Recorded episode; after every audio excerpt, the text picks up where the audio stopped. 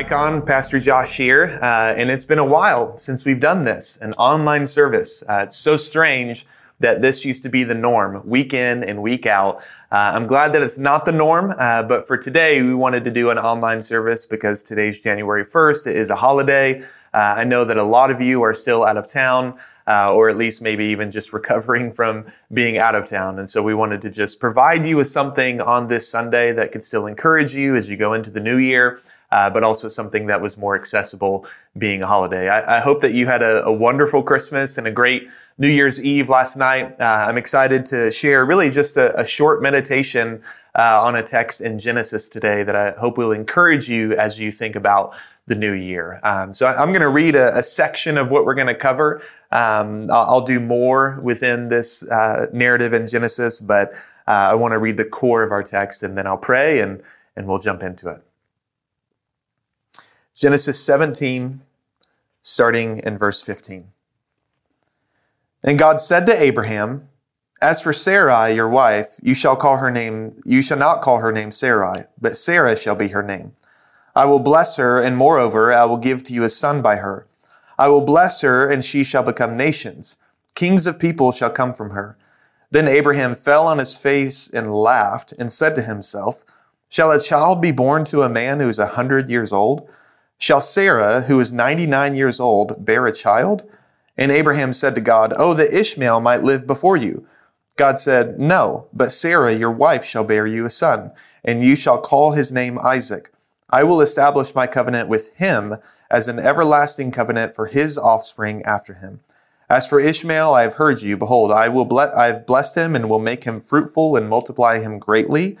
He shall father twelve princes, and I will make him into a great nation. But I will establish my covenant with Isaac, whom Sarah shall bear to you at this time next year. This is the word of the Lord. Will you pray with me? Father, I, I thank you for your word. And I want to acknowledge right now that even over the, the medium of an online sermon and an online service, God, you are always present. Father, I, I ask that in these next few minutes that our hearts would be attentive to your voice, that we would be present to what you want to say to us today. And Father, I pray that the seed of your word would be planted in our hearts and it would multiply 30, 60, even a hundredfold from what was sown. God, bear fruit in us in Jesus' name, amen. Well, like I said, friends, I, I hope that you had a, a, wonderful Christmas Eve and a wonderful New Year's Eve and Christmas Day. And uh, it was good to be with you on Christmas Eve and to have our Christmas party the week before that.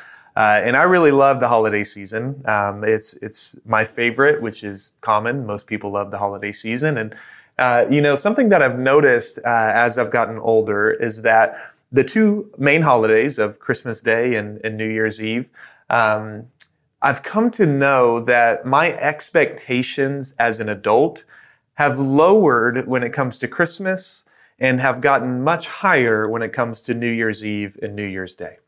I mean, when, when I was a kid, Christmas Day was it, right? Like that was the one thing I was looking forward to and excited about. And I had such high expectations around what could be underneath that tree. And every single year I would ask for something really big. Every, you know, every single year as a kid, I asked for a go-kart.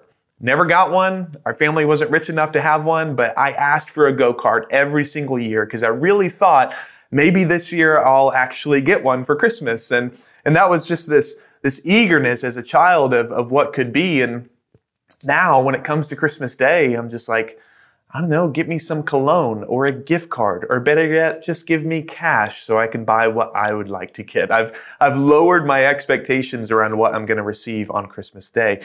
And yet at the same time, I've noticed that my expectations for New Year's Eve and for New Year's Day have gone way up from what they were. I mean, as a kid, you're not really thinking about the fact that it's a new year. You're, you're not thinking about the year's potential. All you're thinking about is how you can enjoy those last few days of your Christmas break before you go back to school. But as an adult, you're so expectant, right? You're so ready to see what is this new year going to hold? What am I going to be like? How am I going to change? How are my relationships going to change? How, what's going to get better? Like what, what could be? There's such higher expectations as an adult going into the new year. And I, and I think that's a good thing. I think it's good that we turn the calendar and we think, what could be this next year? What could 2023 hold for me personally? What could it hold for my family, for my relationships, for my career? But I, but I want to ask you this one as well. What could it hold for your faith? 2023 what could God do in you? Do you, do you have high expectations right now? Are, are you eager to think through and maybe even allow yourself to dream of what God could do in 2023? Do you have high expectations of, of your own growth? Maybe this is the year that, that you become more consistent in spiritual disciplines. You've, you've had that nagging guilt on you for years, and, and maybe this is the year that you finally turn the corner and you, you read your Bible more consistently. Or, or, or you pray, or, or you show up to church, or you invest in community. You, you practice the spiritual life more consistently. Maybe that's what you're hopeful for. Or maybe you're hopeful that God will use you in some way to, to minister to or help some person in your life. Maybe there's someone in your life right now that you know is far from God, has no contact with Jesus, no faith, no understanding of the gospel and the peace that it can bring. And, and maybe this year you have the high expectation of how could God use me? How could God use me with my family member or with this neighbor or with this coworker? How could God use you? Or maybe you have high expectations around what God could do in, in this church. In fact, for our Christmas party, on purpose, I, I asked you to, to write down on some note cards what are some prayers you have for this church going into the next year. And I've read through those, and those are, those are wonderful dreams of what God could do. But I want you to have expectations. I want you to have high expectations of God and what He could do. Do you have high expectations of yourself, of your workout routine, of your new diet plan, of the way you're not going to yell at your kids, of the way that you're going to work harder. You have high expectations of how you might be a better person this year, which is a good thing. I don't want to take that away from you, but I do want to press on you and ask, do you have high expectations of what God could do in 2023? In fact, one of the consistent, if not the most consistent question that Jesus asks throughout the Gospels is this what do you want? What do you want? Jesus asked that of his followers and of those he came into contact with. What is it that you need? What is it that you want? If Jesus asked you that today, would you have an answer of something great? That you want God to do something great? Well, today, what, what I want to do is encouraging, encourage you in having high expectations of what God could do in 2023. And sometimes it's hard to have high expectations, not because we're not paying attention or because we're spiritually oblivious, but because we just have such little faith.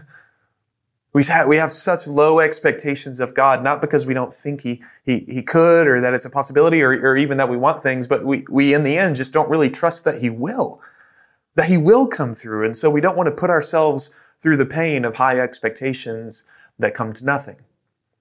And so today, in, in really what is going to be just a, a short meditation on this section in Genesis 17, I just want to, I, I want to work through that a little bit.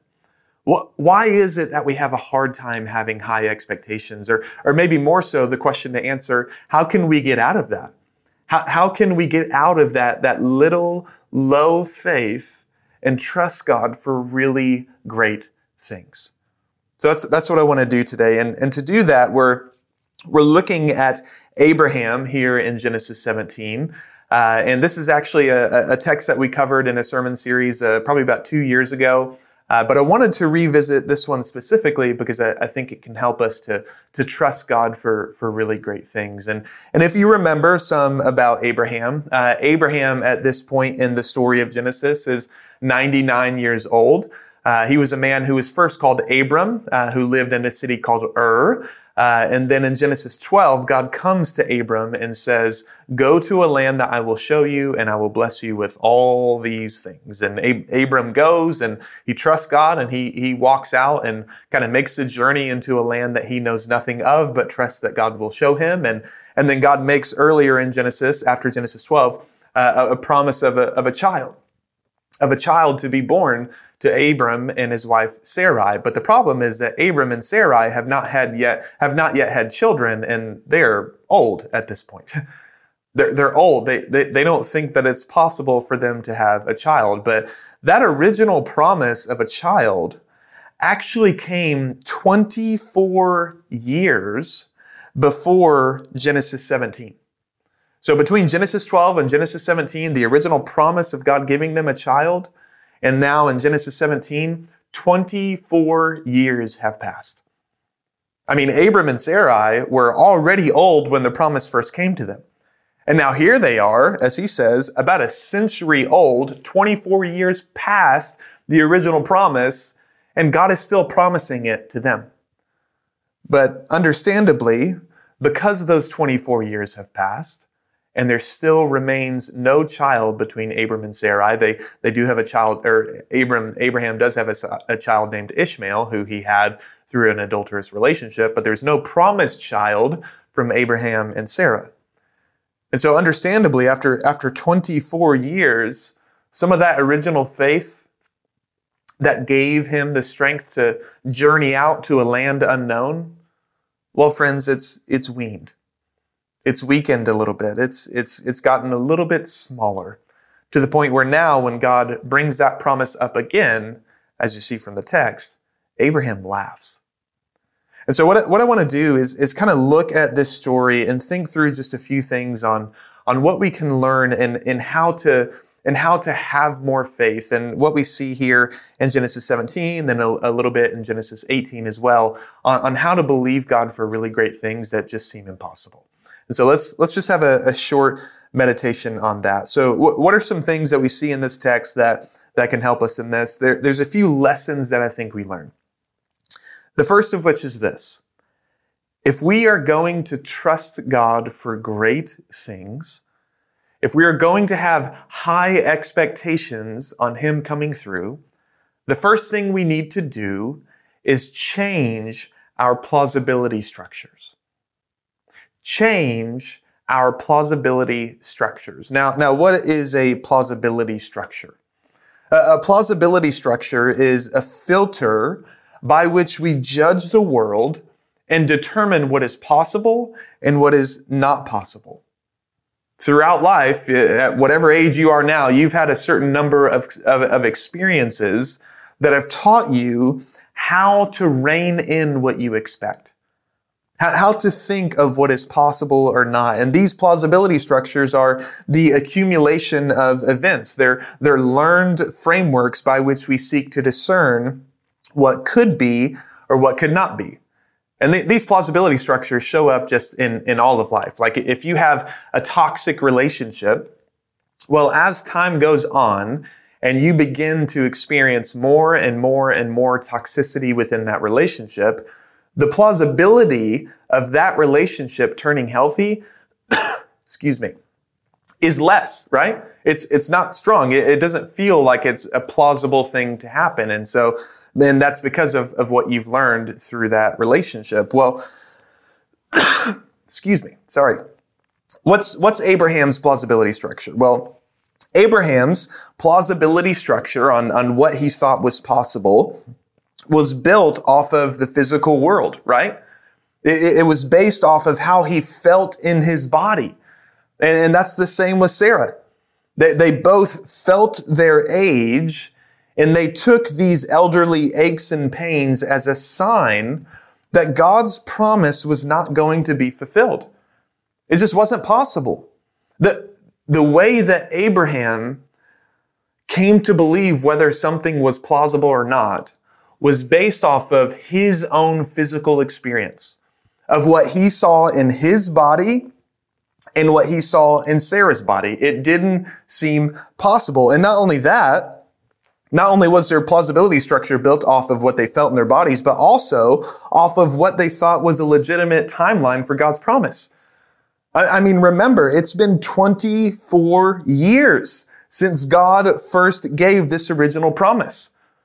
And by any standards, that's not an efficiency that we want. God's not being efficient here. It seems like if the promise was going to come true, it would have come true by now. Wonder if that connects with any of you.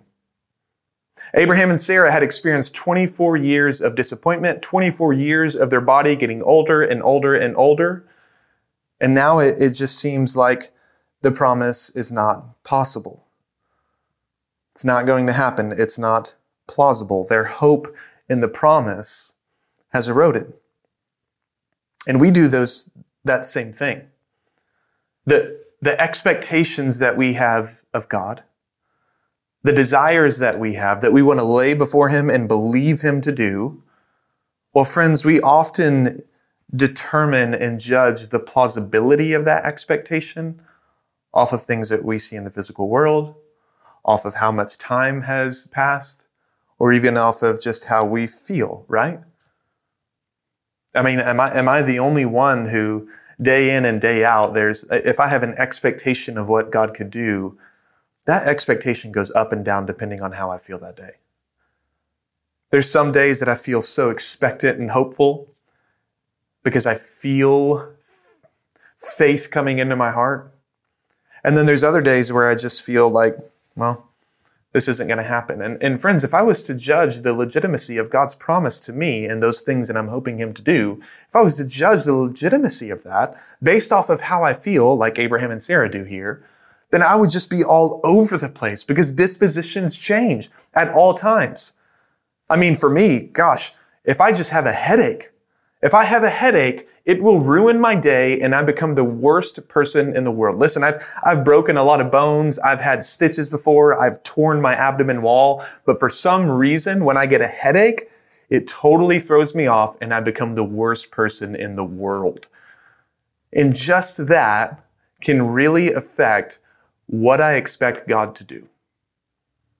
We can't have just the concept of efficiency or the concept of how we feel be what determines the plausibility of God's promise or not.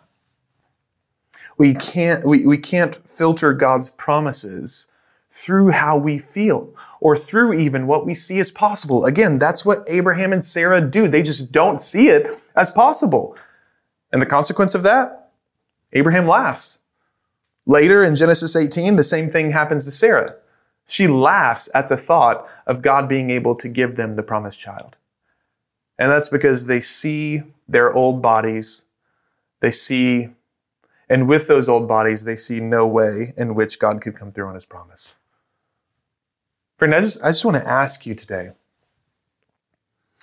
as you think about some of the high expectations that you would want to have for God, which of those expectations, which of those hopes or ambitions are harder to really believe because you just don't see it as possible? You're looking at your own resources, you're looking at your own capability or the capability of people around you, and you're just saying, based off of what I see, this just isn't possible.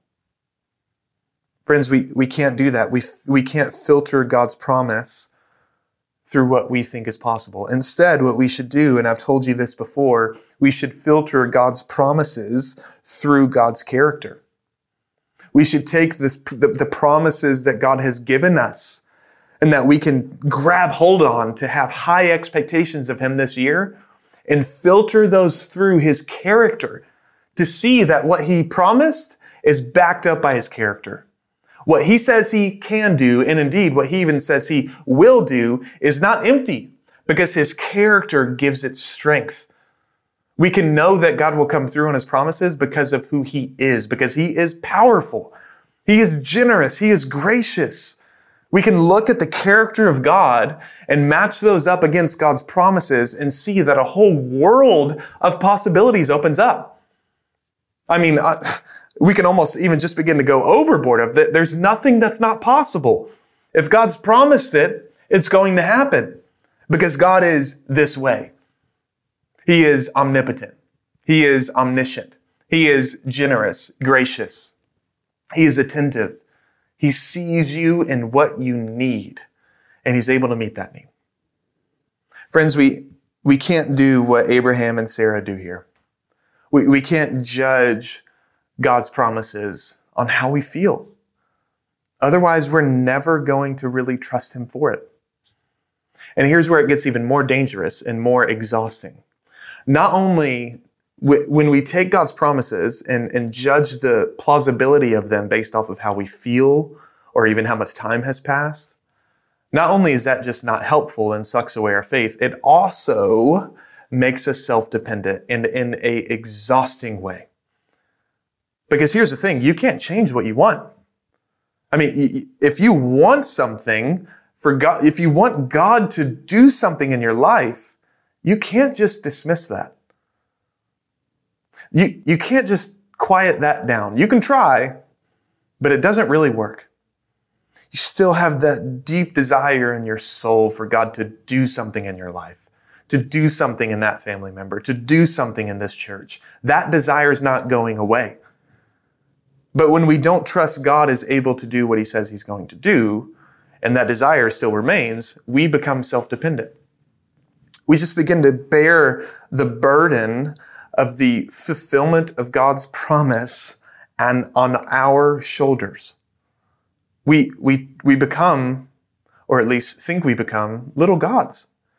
And friends, if there's anything that is obviously true is that you becoming your own little God, trusting you to, to grind through, to push through, to, to finally become that disciplined person, to, to finally reach that family member, that runs us into the ground. And so, friends, the, the first thing we have to do if we're going to have high expectations of God and not be and not have a low faith is that we have to change our plausibility structure. We can't determine what God could do this year off of how we feel, off of how capable we are, or off of how long it's been since we've been wanting God to do that. Instead, we look to God's character and we say, God said he's going to do this. I know he can because this is who he is. We have to change our plausibility structure. Second, if we're going to do this, if, if we're going to have high expectations of God and, and trust Him for it, then there's an enemy of belief that, that I think we have to confront. And, and that enemy is this settling. Look at verses 18 through 21 with me again. Abraham says this, and Abraham said to God, Oh, that Ishmael might live before you. God said, No, but Sarah, your wife, shall bear you a son, and you shall call his name Isaac. I will establish my covenant with him as an everlasting covenant for his offspring after him. As for Ishmael, I've heard you. Behold, I have blessed him and will make him fruitful and multiply him greatly. He shall father twelve princes, and I will make him into a great nation, but I will establish my covenant with Isaac, whom Sarah shall bear to you at this time next year. Did you see what Abraham did there? He basically told God, Hey, I know that you promised you're going to give me a, a promised son between me and Sarah and that this child is, is going to be blessed by you and, and from him is going to come this great nation that will outnumber the stars. I, I hear you say all that, God, but I, I, I do, you know, I have another son, right? You, know that I, through this relationship with one of my servants, I, I, I have Ishmael. So God, I, I already have a son. It's not the one you promised, but it's still a son, right? It's still someone that you could work with. Oh, that Ishmael would live before you. Oh, that Ishmael would just be the child of the promise because he's already here. And God says, no. Abraham settles. And that's because settling is much easier than faith. so much easier to just lower your expectations and say, well, instead of bearing the pain of an expectation we think is not going to come through on a promise that we think is not going to be fulfilled, I'd rather just settle for a muted, diluted form of fulfillment. It's just easier. It's just easier. And, and why is this wrong? Well, well, friends, it, it puts us on the throne. It, it becomes, we become auditors of God's promise and say, yeah, it's not going to happen this way, but it could happen this way. We, we lower our expectations. It, it puts us on the throne. We, we settle for less than what God has promised and makes us out to be the ones who know everything, who see every possible outcome, and so therefore can see where we think maybe God has overpromised. Again, we become auditors of God's promise rather than the joyful recipients of it. We set ourselves up as the arbiter of what we think is realistic, and we think God's promise is just not realistic enough. And so we'd rather just settle. We think we give God a pass because, well, that's just too much for him to do. Friends, is, is there anything that you're tempted to settle in this year? Again, maybe the, maybe you have desires for God to do something in your own personal walk with Him. Maybe you really want to become a more faithful disciple of Jesus that follows Him in real life. That's a good thing to want. Would you settle for a smaller form of that? Now I know all growth is growth, no matter how high or strong or whatever.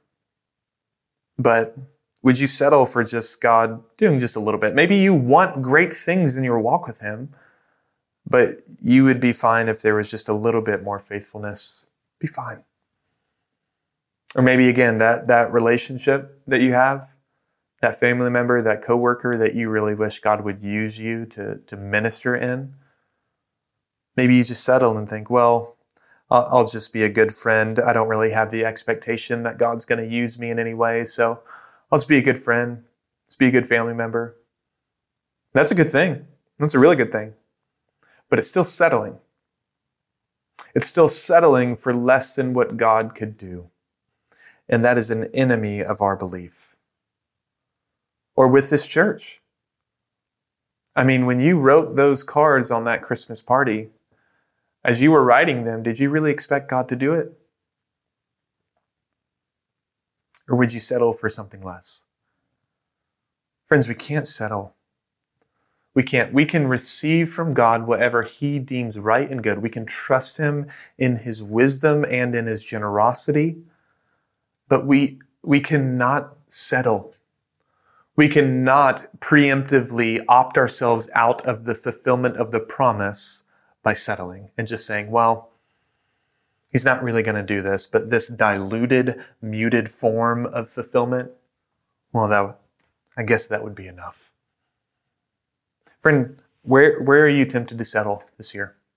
Where are you tempted to take God's promise and make it smaller so that you can feel better about the likelihood of it actually happening? Let the promise remain big and trust a God that is big. Don't settle. And finally, what are some things that can help us in, in having high expectations of God? Well, friends, there's a, there's a section right after what we read, uh, starting in verse 22, that is a little bit awkward. It's a long paragraph about circumcision. Uh, and it's a little bit awkward to read. I'm not going to read it. I've read it before on camera uh, about two years ago when we did this sermon series. Uh, but I just want to clue you in to, to what's happening. So God promises this son, and then after that, God had, I mean, r- right before our, our text in Genesis 17, God had told Abraham, hey, uh, as a sign of the promise, you, you need to circumcise yourself. You need to circumcise everyone else in your family, in your tribe, uh, every firstborn male. And and that's really awkward. That's really weird thing to command and we don't really understand it. But, but the thing is this, that remember the, the promise that God gives is a child. And children come through certain means. You know that. And so what's happening here is that, is that God is commanding Abraham to mark as a sign the very instrument by which his promise will be fulfilled. And so, friends, it's, it's not disconnected from what God is actually promising. And the point is this it's, it's to reinforce Abraham's belief, it's to give him a sign to see and remember God will come through on this promise. God will give us a son. And also, if you look at the text in Genesis 17, 22 through uh, 27, where the whole circumcision scene happens, Abraham does it. Abraham uh, obeys God. And then later in chapter 18, there's this really strange scene where, where God shows up to Abraham again. And what's funny is that in that scene, Abraham is very reverent for God. He, he, he asks if there's any way that he can serve him, any way that he can refresh him. He, he has a certain reverence in his heart that doesn't seem to have existed in the text that we read in Genesis 17. Remember, Abraham in Genesis 17 laughed at God, laughed at the possibility of his promise coming through. And then in Genesis 18, he's reverent for God. He's believing God. What's the difference? Well, it's the circumcision scene. In other words, the obedience. What changed in Abraham's heart that turned him from someone who was laughing at the possibility of God coming through on his promise to then being a person who is filled with reverence and trust for God in Genesis 18 is that Abraham obeyed. Friends, I, I want you to know that doing reinforces belief. Doing, obeying God reinforces belief. Living an obedient life in the face of doubt or confusion helps us stay expectant and helps our doubting spirits catch up with our trusting actions. And so there's there's expectations that that we have of God that we want Him to come through. That maybe we have a little bit of doubt about. Maybe we have a little bit of set, temptation to settle. Well, friends, one of the things we can do is that we can begin to live a life of obedience that we would live whenever God comes through on the promise.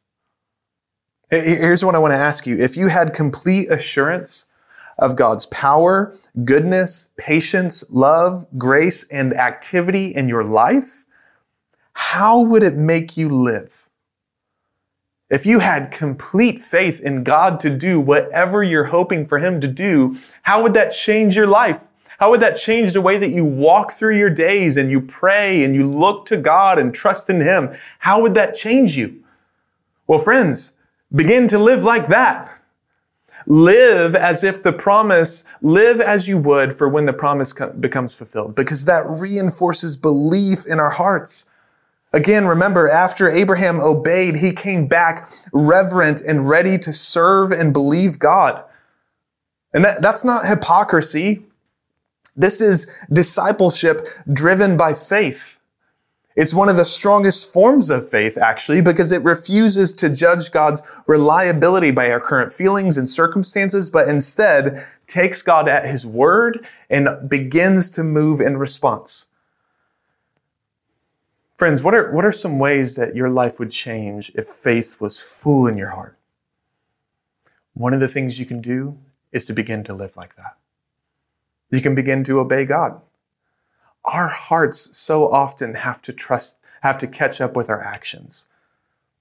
Man, I, I see this in some of our most intimate, deep relationships. Sometimes the love's not there. Sometimes the connection and the intimacy feels thin. Well, friends, you, you don't wait until that all of a sudden comes back as if it's just going to come out of nowhere. No, you begin to practice the things that would bring intimacy, that would bring connection, that would bring depth. The same is true of our relationship with God. Whenever our faith feels thin, what we can do is begin to live an obedient life. Begin to give our things, give our life to things that will fill us with faith. And so, friends, with, with your expectations of God, with what you want from Him, consider today what you would live like if you were full of faith for God to come through on that. And then begin to live like that. Your heart will eventually catch up with your actions, and you'll be filled with faith. Now, friends, to, to close, uh, I just want to remind you in all of this that in your high expectations of God, in your hope, in your desire for Him to come through in your life in 2023, the best reason to believe God for that is Jesus Christ. Paul says that in Romans 8.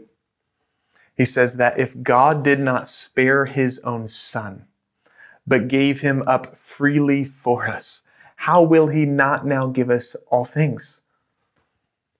You see, Paul recognizes the value of Jesus Christ, the value that God gave over for our salvation. If he did not spare or hold back or reserve the love of his heart in for his son, but freely gave over his son so that we might be saved. What in the world makes us think that he's going to get stingy all of a sudden? And so, friends, as, as you think about this year, as you, as you have high expectations of God this year, look to Jesus Christ.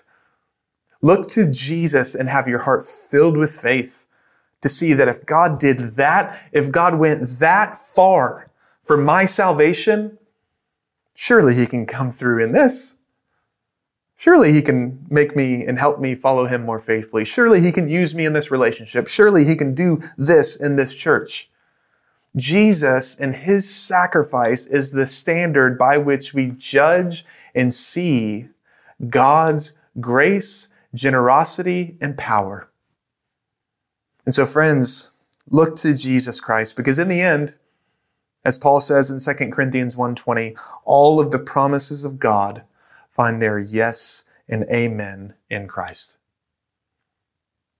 All of the promises of God are, are threaded together in Jesus Christ, in the person of who he is.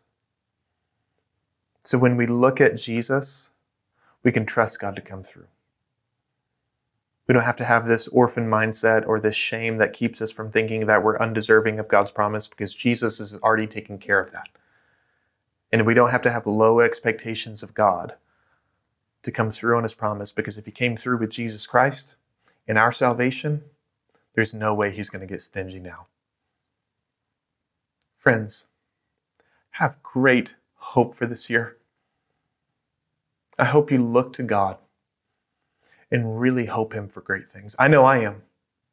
There's some things I want God to do this year that I'm going to wrestle Him for.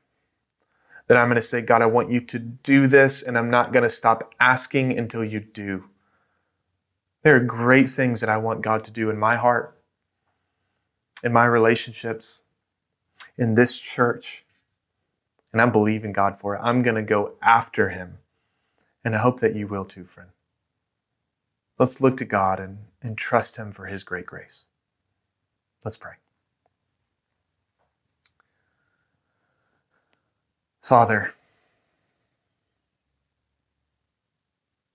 you are able, you are generous, you are good.